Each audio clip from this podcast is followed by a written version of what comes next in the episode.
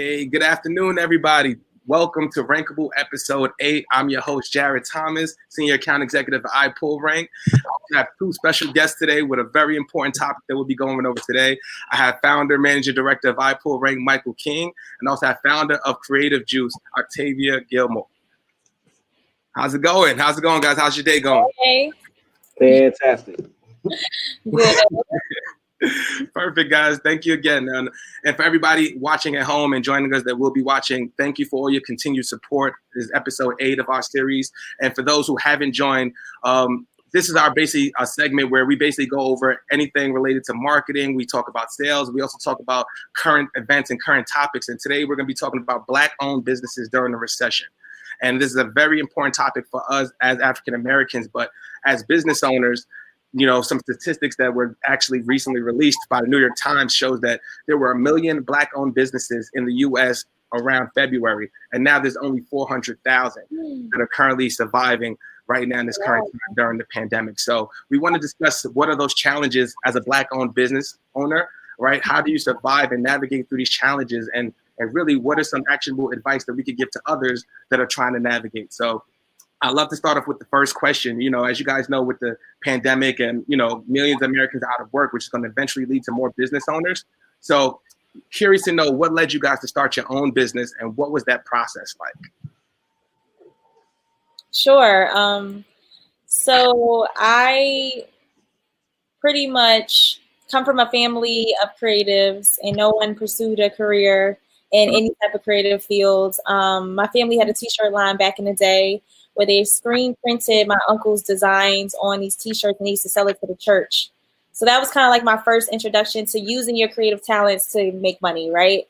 Mhm. Um, so I went to school, freelance all throughout college, build up my clientele. Um, always knew I wanted to start a, a marketing firm, but I thought I'm like 20, right? So I'm telling myself, yeah, I'm gonna do that when I'm like 40, whatever. so uh, I graduated, got a job in corporate America as a graphic designer at a really large um, company, and I just did not like the politics. I was like, this is not for me. Mhm. Um, but you know, everyone scares you like, oh, you need a full time job, blah blah blah. It's hard out here. Sure. So I think when it finally got to the point where I, I was still freelancing and I would go meet clients during lunch, and it just became like too hectic. And I realized I have enough clients that I can like do this full time. So I just took that leap of faith and I quit my job and I launched Creative Juice um, pretty much as a one woman shop. Mhm. And about six months in, I had too many people knocking at my door. I'm like, I got too much work. So what am I gonna do? Am I gonna tell people, nah, I'm good, or find somebody to help me? So that's what I did. I found a guy in Greenville, South Carolina. I'm in Atlanta, and I said, hey, I need you for like 15 hours a week. He's like, okay, cool. Well, that 15 hours turned into 40 hours consistently. Um, and then we just kept growing and growing ever since. So that's how I kind of got to the point where we are today. Very much organic growth um, throughout the past seven and a half years. Perfect. And I- I'd actually like to ask you a follow up question with that. Like, what are some of the politics that you were dealing with that made you go? And then ultimately, what, what are some of the things you had to prioritize to start your own business? Were you thinking like funding first? Were you thinking other things? Like, what was the step one when you said, I'm Right. So luckily for me, I own a services based company. There mm-hmm. isn't much startup costs besides a laptop and Photoshop and internet access. so that allowed me to get started fairly easily. And again, as long as I had clients. Back in the day when Craigslist was lit, I used to post on Craigslist. I would be out here like I never left the house without my business card. I didn't play that. I used to use my uh, school's career job board and get gigs from there. Um, so that's kind of how I was able to get my name out there and just continue to network and build those relationships. So because of this, I didn't really need that much startup capital. I'm finally at the point now, seven and a half years in, where I want to scale it and get it to the next level. And I think I am going to need capital to do that. Mhm. Um, but I haven't taken any money. Everything has just been organic growth and like bootstrapping, putting it back into the business to help it get to the next level. Um, and what was the first part of the question? um, I was asking you uh, what were some of the politics you dealt with at the other Oh, at the larger firm that you were working at? well, technically it's politics now, being an agency owner, just in a different manner. Um, but I think when I worked in corporate, it was very like clicky or like whoever was there before me. Like I would go after a job, but then somebody knew somebody else. I was kind of like the last person in the door. So I didn't have as many internal connections. And I know in corporate America is really good that you network internally, right? So that you can make your moves. I was like first coming into the door. So it was just hard for me to kind of maneuver in that situation. Um, and then also the hierarchy, right? Um, having to answer to someone who answers to someone. Yeah. My friends always call me bossy, whatever that means. I am not the type of person to have a boss. Like I like to do what I want to do. Um, so I think just the politics around the hierarchy in the organization. Um, and even like at one point, I worked for another company and I was the only person of color. I was the only creative person. Yeah. Everybody else was, so I didn't even, I, I just felt like I didn't fit in. And I did my job and I did it extremely well, but I didn't feel like there was a culture fit either, yeah. um, which we know as creatives. So, in corporate America is not that many of us, um, especially when you are a creative and corporate. Uh, a lot of times we do wine and spirits, entertainment, sports, but when you get, to that corporate space, is even more or less of us, and you have less people um, who are above you that can reach back and help pull you up. Unfortunately, so. Yeah. yeah, and and you know, um, my former manager and friend Tony Effik, he he just started something called Black and Brilliant, which is very much about what you just described. Um, you know, he's gotten like some like 500 people to sign up to really help Black people get to the next level in their um, careers. Because there's a lot of stuff for like bringing people in at the junior level, like internships yeah. and things like that. Like Google partner with Howard to improve the computer science curriculum, things like that. But there isn't much out there once we get in, and then like right. how do we get up? Exactly. And so you know, my my story is is quite similar to what you just described, where it's like this this environment wasn't for me, right? And so I was like, all right, well, let's make an environment that is for me. Yeah. And so, you know, like six years ago when I started this company, that was after working at like four or five different agencies and and like lo- loving aspects of it, but not feeling like it was the place for me. Mm. Yeah. Same. I, I think I have a, a, similar story to you guys. I just didn't take the leap of faith. you know, I think I think the biggest concern for me, um, like when I first started in the business, I didn't my first inception in digital marketing. I was working at a display advertising company, right? It was more like a, a churn and burn type of scenario. You get in there, you have to hit this number by Friday. If you don't, on Monday. But I was the top performer there. I was doing about 250,000 a quarter. My boss at the time took me upstairs. It's like the people, the board doesn't understand you. I'm like, what does that mean? You know what I mean? I'm doing 250 a quarter. I'm going to lunch with you guys. Like your son stays at the house sometimes. What does that mean? So right. basically my appearance. I had long braids down my back. I was wearing Pradas with baggy slacks. you know what I mean? I, I, was new into the corporate world. And essentially I had a, a decision right then and there, right? Do I hold on, stick to my guns? Do I leave right then and there because I know that's something that shouldn't be asked of, right? Or do I just shut up, kind of take one on the chin and cut my hair and feed my family? And I had to go for the latter. So right. I think we all have those type of scenarios where you know we, we try to fit in. We're we're more than just a name and a number. We don't really see we were very undervalued, you know, and people don't understand that that's really a big thing. Like culture fit. My last position before coming to iPull Rank, I was two African American employees out of 250 people. Wow, it's crazy. And got fired because I was asking for ZoomInfo. Mm-hmm. like it, it's things like that that you know that really make us who we are. And I'm definitely appreciative of you guys sharing sharing your stories and actually taking that leap of, leap of faith. Because me, I think it was just like, how do I start? What do I do first? You know. And then I think people don't want to fail. The, the, you know what I mean? People are, are scared to fail. I know me myself is like, you know, this is your baby. You know, you see it grow, and then for to see something mm. to it is crazy. So here's the thing. Here's the thing. Like in the black community, it's very important for us to be like better than everyone else. And what I mean by that is like, you know, if you're gonna do something, you got to do it better than the other person. You've got to be perfect. You've got to be like the Cosby family. You know what I mean? Um, because like we're we're in mixed company, we're all representing all black people. We are. And and you know, I'm not. I can't speak for all other races and so on, but I I can say that um, you know, there's a lot of people that don't have to carry that when they are going through their day-to-day lives. Like, and and when we talk about white privilege or anything like that, like that's what that is like not having to worry if you're representing your entire race if you mess right. something up. So it's very common to say, especially in like the startup world, like it's okay to fail and and you know fail fast and all these things. But in a lot of ways, that doesn't apply to us right. because we've been you know kind of like conditioned that we always have to do the best because we're representing all black people. Absolutely. Right. But also, don't get a second chance. Absolutely. You it up. That's it. and failure cost, right? Yep.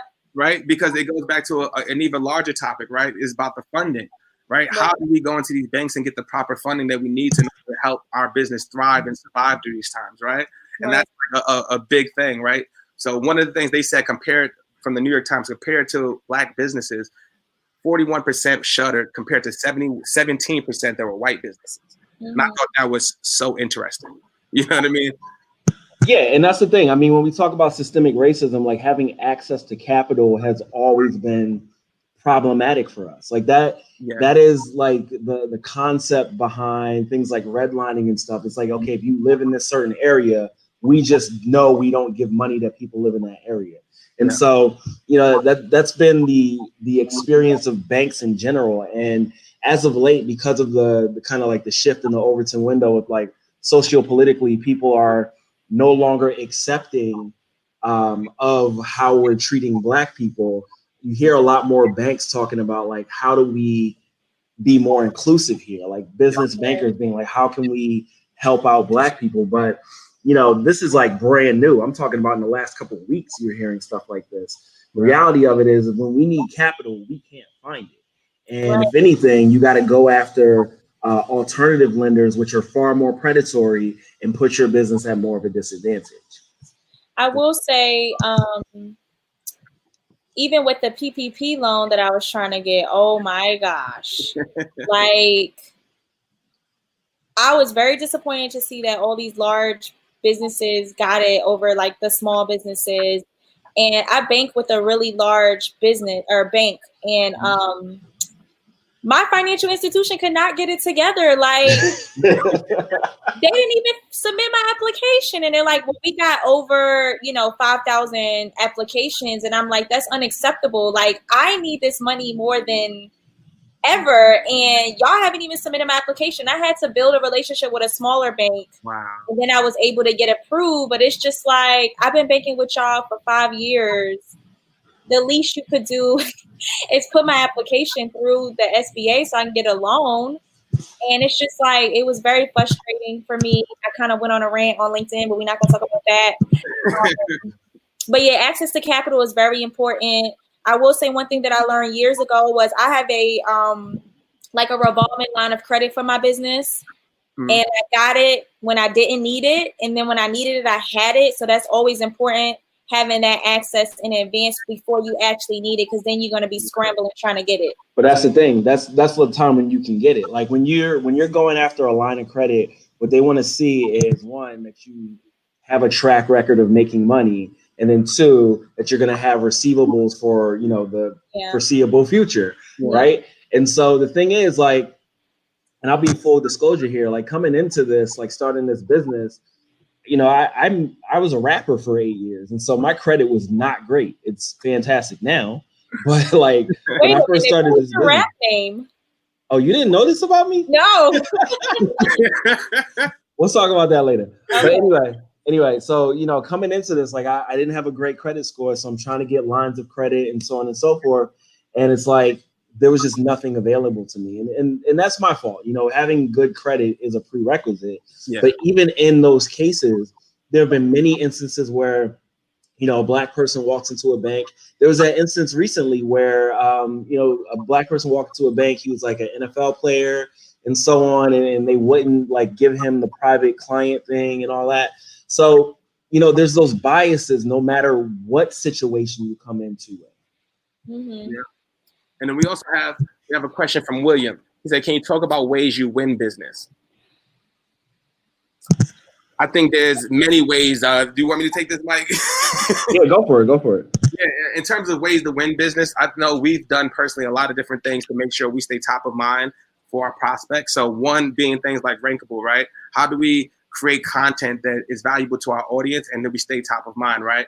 I think a big thing too is Mike Mike's you know notoriety within the space helps us a lot too to understand you know who our prospects are. But we have to go outside the norm, right? We can't just send a cold email and expect somebody to you know respond to us in a way that matters because everybody's being affected or impacted in some way. The best advice I can do that's been working for me is the personal branding aspect, and I've been getting you know, our sales team more in line with that. Sending personal video messages, sharing your story, right? Relating to your prospects, right? Sharing things that they would relate and use in a business fashion or format and then they come to us and then you build those relationships because without those relationships right now man it'd be hard to, to even have a meeting at all right? Emails are bouncing back. People are furloughed. So there's so many different ways you need to be creative about winning business right? Go above beyond. Yeah. I'd say what about you? How are you approaching it? I was gonna say definitely using your network. Um, going back to those relationships, um, I'm just realizing how important it is to um, reach out to people I know and let them know what I'm interested in, see who they're connected to, because that warm introduction is much, much better than a cold one. And then I think also really hunkering down on your um, key differentiator. So, Creative Juice was a black female millennial owned agency before it was a thing and now you know oh that's all the rave so how you know how can i leverage that and um, gain more visibility for my company and you know, again, being a millennial, everyone used to talk so much shit about millennials, how bad we were. But now it's like, oh, well, we want to do this thing and we don't know what it is. Call the millennials, right? So it's like, how do you turn that seemingly negative connotation into something positive? Um, and really highlight the value that you bring from having that different perspective is important.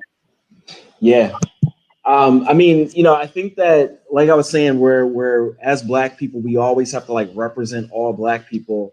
Um, you know, I've always tried to stand out in some way. Like I've always tried to do the best thing I can think of, and that's conducive to good marketing because you're inherently identifying your USP and like really, you know, um, driving it forward. So, as an example, um, we just finished a movie, and when I say we just finished a movie, I'm saying that there's a conference that I'm speaking at next week, and they decided to pre-record it because it's virtual and all that. And I was like, all right, well, let's make a movie.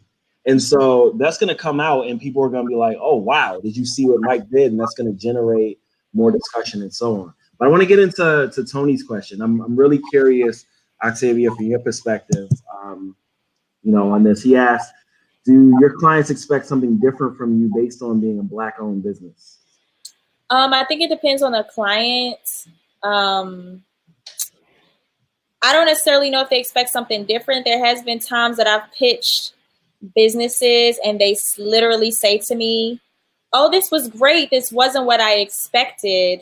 Now, I've never pressed, but I'm just like, "Well, what do you mean by that? You didn't expect me to be as professional or as knowledgeable? I'm a black woman." Um, so I kind of it, it, it seemed like a little underhanded compliment. Um, I will also say um, a lot of solopreneurs who are minorities come to Creative Juice because we are a minority. And unfortunately, it's with this five and a thousand dollar budgets, and I really can't do anything for that low of a cost. Um, so it's been a struggle for me to figure out how can I create um, some type of pricing structure where I can help people in my community who want to be entrepreneurs or who starting their own business because they want to work with someone that looks like them without sacrificing the integrity of the the client experience and the work that we provide.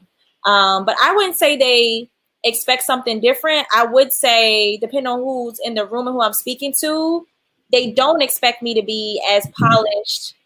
They don't expect me to know my shit the way that I do. They I have people come up to me. I went to this um, meet meetup with other agency owners in in um, in Atlanta. It's thirty people in the room. I'm the only female and I'm the only black person. It's all white male agency owners. And I'm talking to some of them, and they're just like, "Well, how'd you get Home Depot? How did you get Chick Fil A?" And I'm like, "The same way you get your damn clients." like, but it's like they don't expect me to operate at that level because it's that underlying bias, which is like really frustrating. Mm-hmm. Yeah, and so in my experience, you know, I think there's a lot of coded language that uh, they use in, in some cases. So I've had instances where prospects have said like, "Oh, we don't think you guys are strategic enough," and then like they'll they'll say the reason why they went with someone else is exactly a series of things that I had like presented in my presentation. Mm. So it's like it's like a coded way of being like, "Oh, we don't think you're smart." Mm. Um, and you know, I, I really don't do well with that type of stuff. Like, I don't. I don't I don't code switch. I don't hide from it. I don't right. react well to it. So um, those are situations where it's really good for me to have like account people, people like Jared and so on that can, you know, be that proxy so I don't have to right. Um, I don't have to react. Like I'm just not right. that involved in the discussion. Um, so one another thing I'm curious about because you know I know you have all the certifications. Um, what has that yielded for you? you know, I, I know you're like minority owned business certified women owned business certified like tell me more about uh, the opportunities that that creates well um, so you know there's this whole supplier diversity buzzword which is some bs in my opinion i first of all just having a real conversation i don't appreciate the fact that i have to pay somebody, a third party, to certify that I'm black, right? Or I already have to deal with it. Now I have to pay you to confirm that that's what I am. So I did, I already didn't. I wasn't messing with it. But mm-hmm. a lot of my corporate clients was like, "No, get it, blah blah blah. It's gonna open up more doors." I will say where it has been beneficial is I do a lot of um, executive leadership de- development. Right? I didn't go to business school. I have a degree in graphic design no business, you know, experience whatsoever. So when I want to take a class at like Tuck School of Business or Harvard School of Business, it costs money. So what do I do? I turn to these corporations and say, "Hey, thousand dollars because I'm trying to take this class," and they say, "Sure, why not?" So I've definitely been able to leverage that to do a lot of um, education to help me learn more about being a successful business owner they also, depending on what certification you have, they have events and conferences. It's a great opportunity to network with other minority and female businesses and do businesses with them, which is really cool. Um, as far as like it expanding my relationship with my existing corporate clients has not happened. Hmm. Unfortunately, mm. all of my corporate clients work with me just because we're a good agency, not through their supplier diversity initiatives. Mm-hmm. Um, so again, that's something I'm constantly have been frustrated about.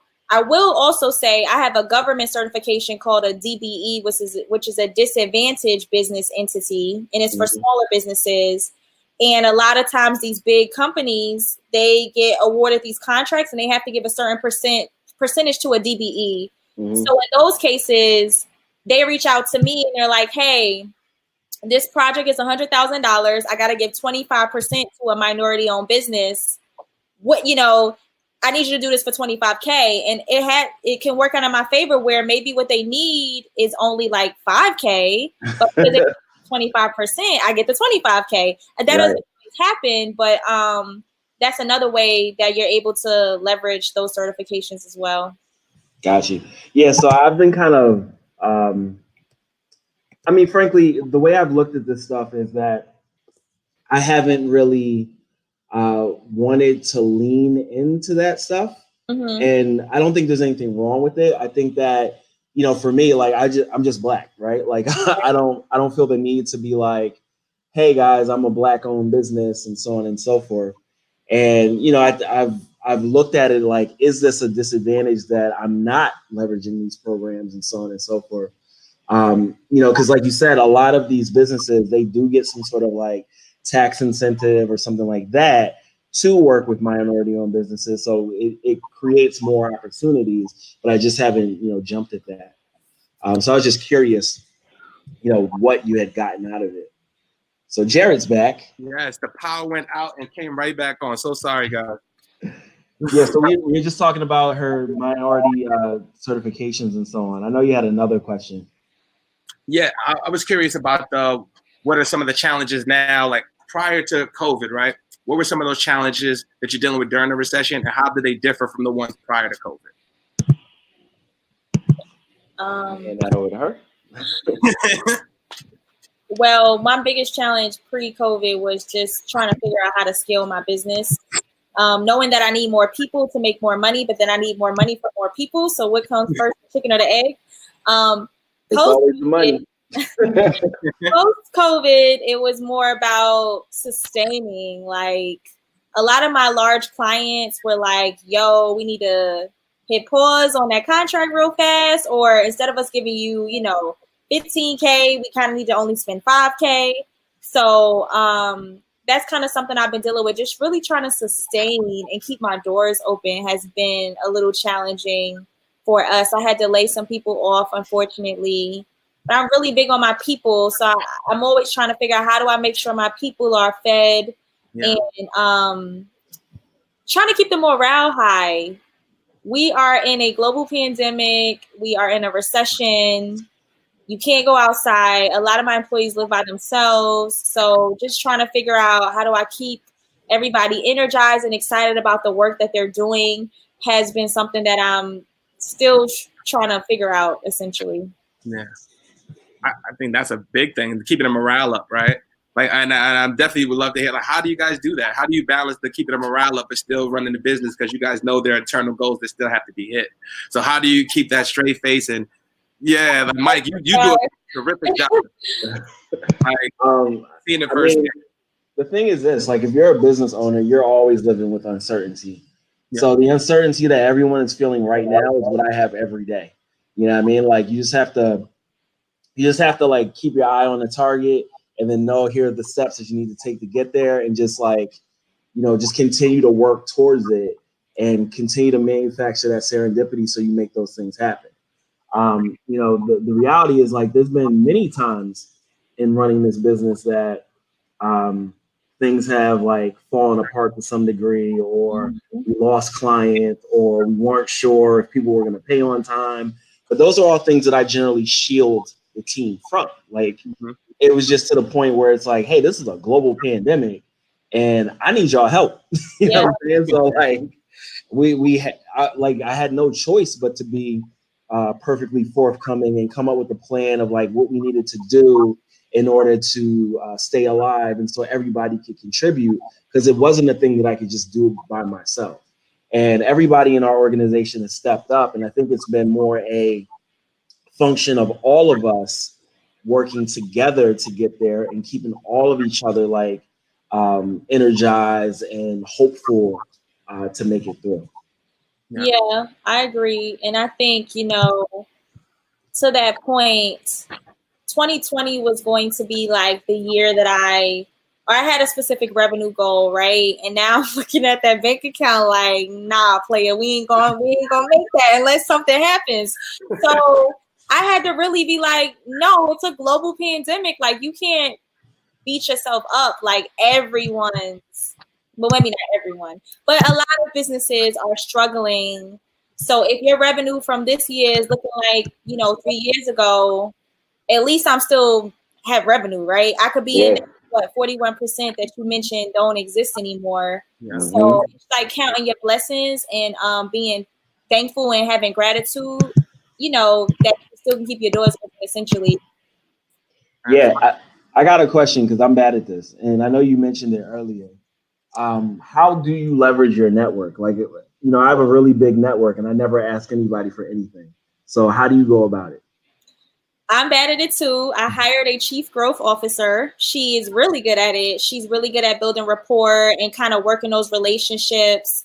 Saying, "Hey, I'm trying to pitch, you know, this company. I see you're connected to so and so. Can you do that introduction?" Um, so it really is a job in itself. Um, and I think, to your point, like we're the entrepreneurs. We trying to keep keep things going, keep this engine running. Um not saying we don't have time but it's hard to kind of take that time out and really foster those relationships. So what i did was i hired a chief growth officer and that's her responsibility.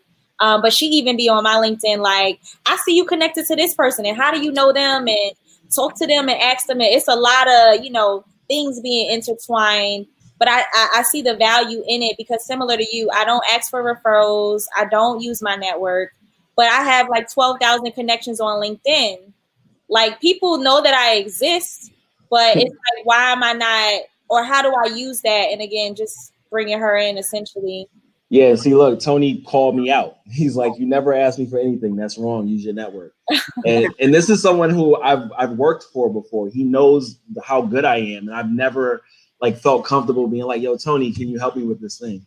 And you know, whereas anyone calls me, I'm like, "Yeah, sure, I'm happy to help." So I, I just, you know, it's just not a thing I do. It goes back to that GoFundMe thing we were thinking we were talking about earlier right? Yeah, I'm not doing that. um, I don't ask. It's hard to make that ask, and when to make that ask is the hard part, right? It's yeah. like you know, hate making the ask getting told no. yeah. So yeah, we're coming up up at time. Let's uh get some of these questions that people have asked on the right. Yeah. So we have we have one from we have from one from Alex, right? So have there been times where you've received help or mentorship from someone unexpected, and what can others who don't necessarily understand your day to day challenges learn from those individuals? Good question. That's you. yeah. Um, I think you can learn something from anyone. I had some uh, high school interns, three of them, and one of them told me that he uh, um, trades forex, and I was like, "What the heck is that?" Right? And he really sat me down and taught me that. So I think you can always learn something from anybody if you really just pay attention. Um, and then what can others do? Challenges learn from these individuals. Um, that is a very interesting question. um, I don't know. I have to think about that one. Yeah, I mean, I think part of being a successful entrepreneur is understanding that information comes from everywhere and you have to be good at synthesizing it and knowing when you can learn from it. So you know, like there are things I learn from people all across our team every day. There are things that I learn from, you know, people that I've worked with before or, people that have nothing to do with our space right. that will just drop something and I'm like, ooh, if I apply that to this, mm-hmm. da, da, da, So, you know, being a good entrepreneur is all about being open to learning uh, right. continually. And what can others who don't necessarily understand your day-to-day challenges learn from these individuals? Yeah, that's a harder question. I mean, you know, you're asking me to distill everything I've randomly learned across the last six years or 15 years or whatever. Um, but you know, really, it's just like always be open to learning. That's the only way that you can make it through. Absolutely. Absolutely. And I know we're, we're wrapping up on time. I don't really, I have a few questions, but I know it's going to drive us down the rabbit hole. I think we're going to need a part two to this. but, but I do want to say thank you all for joining. Thank you for your continued support for our Rankable. We'll definitely be having more coming up. We have our next one on July 17th. Um, you know, we'll also be recording live on the website. I'll also share it on our LinkedIn. Please feel free to connect with us. We'd love to talk offline and connect with you, share some more insights and things of that nature. Always down to connect and talk. And um, one, one quick thing, one quick yeah. thing. Click this link down here. Learn more about Creative Juice. There it goes. There you go. Please check her out. Please check out Tavia. Check out the juicy solutions she provides. Um, definitely connect with her. Learn more about her. Tavia, thank you so much for joining today, man. It was a pleasure. It was a pleasure having you. Thank you for the insight. A lot of fun. So I'll be back anytime y'all want me. oh, there's gonna be a part two. There will. All right, y'all. We out. guys. Have a great one.